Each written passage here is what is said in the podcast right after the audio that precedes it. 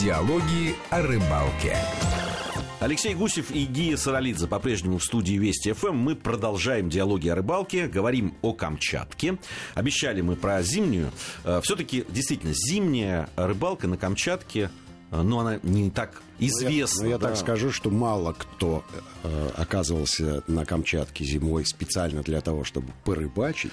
Но это стоит того, я вам скажу, друзья мои. Это стоит того, то, что мы прошли в, в свое время, э, снимали там программу «Диалоги о рыбалке».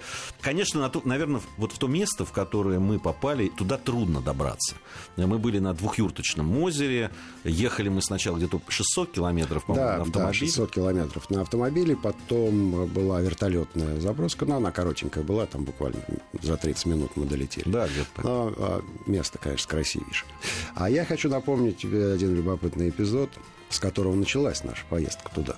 А, В редакцию диалогов о рыбалке пришло письмо от э, юного почитателя нашей программы, который жил в Петропавловске-Камчатском. И он говорит, дорогие диалоги, если вы будете зимой на Камчатке, пожалуйста, возьмите меня с собой на съемки. Я так люблю рыбалку и вашу программу. Удивительным образом мы собрались зимой на Камчатку. Адрес этого мальчика был известен.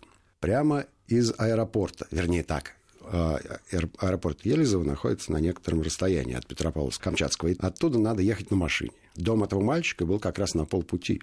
Мы заехали, мальчика дома не оказалось. Он был на рыбалке. Он был на рыбалке, совершенно верно. Мы поговорили с соседкой и говорим, вот мы те самые диалоги о рыбалке. Скажите мальчику, что завтра в 9 часов утра мы за ним заедем и выполним его просьбу, осуществим мечту. А в 9 утра следующего дня мы заезжаем. Дома никого нет. Соседка отвечает, да он еще в 7 часов утра на рыбалку свистел. То есть мальчик любил настоящую рыбалку все-таки больше, чем. Телевизионный. Он, по-моему, он не поверил.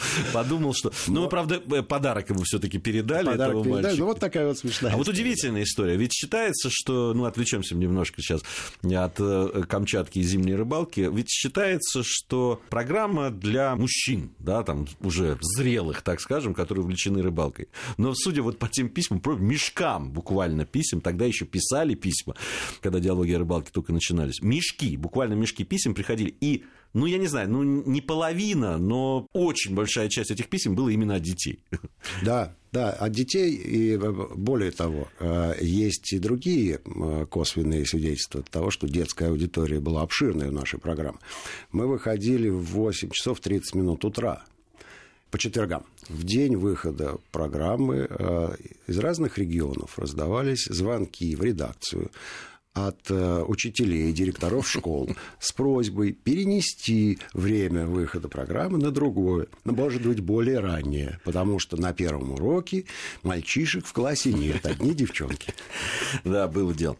Так вот, э, зимняя рыбалка на самом деле тоже э, очень интересная. Наверное, вот от такого удовольствия от зимней рыбалки и такого количества, конечно, рыбы я не ловил никогда, как на этом. Причем какой рыбы? Какой рыбы? Ой, друзья мои, это, конечно, потрясающе. Мы ловили гольца на вот этом озере, чистейшая вода. Э, Наверное, вот житель мегаполиса, э, он же сразу не может перестроиться. И ты вот стоишь, и, и очень хочется пить. И начинаешь искать, а кто-нибудь взял с собой воду, а было, надо сказать, минус 32 градуса. Минус 32 градуса. Да. вот, Даже поэтому- если воду и брали, то брали, да, она превращалась в льды. И местные люди, не, не очень понимая, чего мы хотим, потом говорят, да вот же вода, и показывая на озеро, кружку, да, и, пей. Да, чистейшая вода, чистейшая рыба. А, Ловили гольца. э, э, Голец – этот эндемик, то есть жилая форма, э, которая никогда не покидает воды двухюрточного озера. А любопытно, чем кормится этот голец. На нерест в это озеро заходит нерка. А считается, что э, икра и мясо нерки э, намного превосходят всех остальных ее сородичей. Так вот, голец питается икрой нерки, потом мальками нерки, которые примерно два года в озере э, набирает вес, прежде чем спуститься в море. И вот на такой вот диете, но и сам-то по себе голец э, довольно вкусен.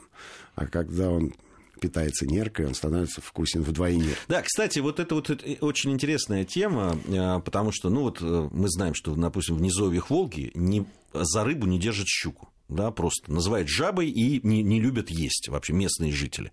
Но у них, у них э, другое воспитание, да, там же осетровые, и они считают, что вот, вот это рыба, а все остальное мусор. С другой стороны, э, по вкусу действительно та же щука, например, в, да, в одних местах, и, допустим, щука, которая там карельская какая-нибудь щука или байкальская щука, да. это совершенно другая, потому что она питается да. другим. И вот здесь, когда мы говорим о вкусовых качествах рыбы, а надо понимать, чем она питается. Вот в этом случае голец, он просто, э, которого мы ловили на двухюрточном озере, он был просто идеален.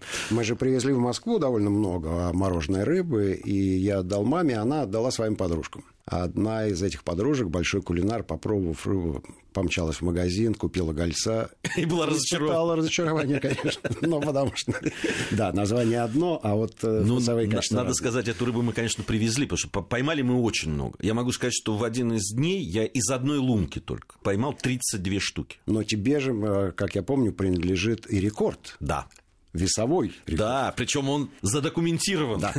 да, он, это был тот редкий случай, когда самая крупная рыба попалась именно тогда, когда работала камера.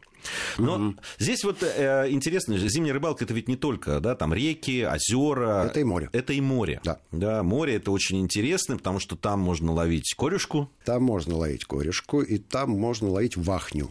А так называется навашка, которая у берегов Петропавловска-Камчатского а, тусуется по зиме. При этом ловля, конечно, носит массовый характер. Ну, потому что для того, чтобы летом выйти на Авачинскую бухту, нужно пласредство, да еще и разрешение, потому что там находится база российского флота. А зимой, пожалуйста, бери ледобур, сверли. Если ты помнишь женщин на льду, было немногим меньше, чем мужчин. По-моему, пополам было, потому что с семьями приезжали да, да, люди, да. и там То с детьми. совершенно да, для них. Такое времяпрепровождение, угу. семейный отдых. Но на озере, конечно, нам понравилось больше. Да. Что, что говорить. Э, если э, вот говорить о том, э, да, люди, если вдруг собрались, угу. да, может быть, с оказией какой-то, то если у вас будет свободное время, мы, конечно, от диалогов о рыбалке советуем вам порыбачить обязательно зимой, это очень интересно. А, и рыба потрясающая. Там интересная еще деталь, это было конечно, снасти которые мы привезли с собой. Мы готовились, мы знали, что будем ловить, и вроде как крупную рыбу должны ловить. Но надо сказать, что э, если удочки, ну, мы взяли такие э, серьезные зимние, то с блестами вышла промашка. Ну, а ничего удивительного в этом нет. Э, у нас же э, московское воспитание, скажем так, это спортивное рыболовство, тоненькие лесочки, да, изящные крючки. И, конечно, мы какое-то время гордились тем, что вот мы такие продвинутые, у нас все вот такое-такое. А, Тонко настроенные. Ну, а, отчасти это правда, и объяснимо тем, что наша избалованная московская рыба, конечно, на большой крючок и толстую леску клевать не будет. Она ее видит, она ее чувствует, она знает, чем ей это грозит. Поэтому ее надо обманывать. Что касается гольца на двухюрочном озере, ну, помимо нас, э, там была еще супружеская пара э, пожилых людей, которые какой-то вот этой заимкой эм, заведовали вели дела по хозяйству. А все остальное это дикие животные. И я думаю, что довольно редко подобное соотношение э, нарушается на этом озере. Но, может быть, в месяц там прилетает одна группа. Ну, вот, считай, 5-6 человек, и все. А Непуганный голец. Нет.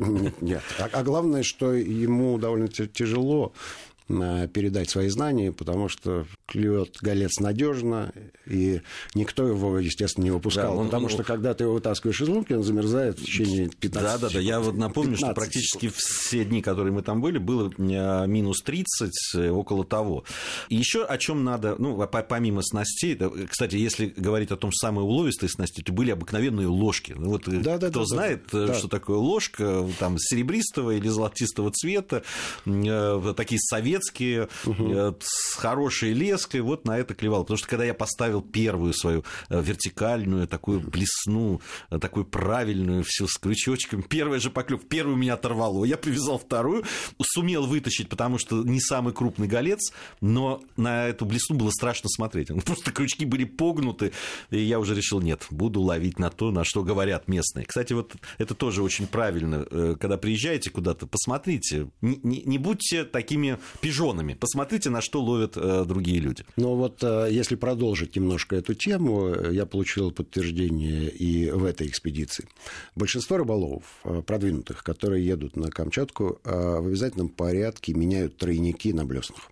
и заводные кольца потому что это вот то самое место, где цена ошибки может быть высока, потому что и ломаются тройники, и разгибаются тройники, все зависит от их качества. Поэтому не ленитесь поставить надежный, хороший тройник, лучше кованый, и размером побольше. Ничего страшного от этого не будет. Э, если и изменится характер игры приманки, то, мне кажется, на местных лососевых это не оказывает никакого особого воздействия. Ну и последнее. Э, одевайтесь правильно. Берите правильную одежду, потому что минус 30, поверьте мне, это, в общем, это холодно. Это холодно, надо быть холодно. правильно одетым. Да и, собственно, в другие э, сезоны, я так понимаю, что тоже одежда должна, экипировка должна быть правильно подобрана. Надо внимательно отнестись к зимней одежде еще и потому, что помимо вертолета, если вам повезет, а, есть распространенное транспортное средство, это снегоход. И здесь, конечно, от, э, многое зависит от одежды. Потому что если ты водитель, то ты потеешь, если ты пассажир, то ты мерзнешь. Либо вам надо меняться будет через каждые 15 минут, что нереально а, либо все-таки да, а, подумайте об этом, запас, потому что это может просто испортить очень хорошую поездку. Либо э, да, там вы будете... А если снегоход, то это еще обязательно очки. Да, в общем, подумайте об этом. Мы свои советы будем давать, конечно, в наших программах. К сожалению, понятно, что мы о Камчатке не рассказали всего, чего хотели, но время э, неумолимо подошло к концу. Надеюсь, что в следующих программах э, мы коснемся еще и не только Камчатки, и советы будем давать. Ну, а если есть у вас какие-то вопросы, у нас пока специализированного э, такого сайта нет, куда можно присылать, присылайте пока в Твиттер. Мне в Твиттер прямо есть, э, да, Твиттер Гии Саралидзе и Мирел. Э, найдете его э, легко, э, я думаю, в интернете. И задавайте свои вопросы, мы с удовольствием будем на них отвечать. Алексей Гусев и Гия Саралидзе были в студии Вести ФМ. Спасибо большое за внимание и ни до хвоста, следующих. ни чешуи. Диалоги о рыбалке.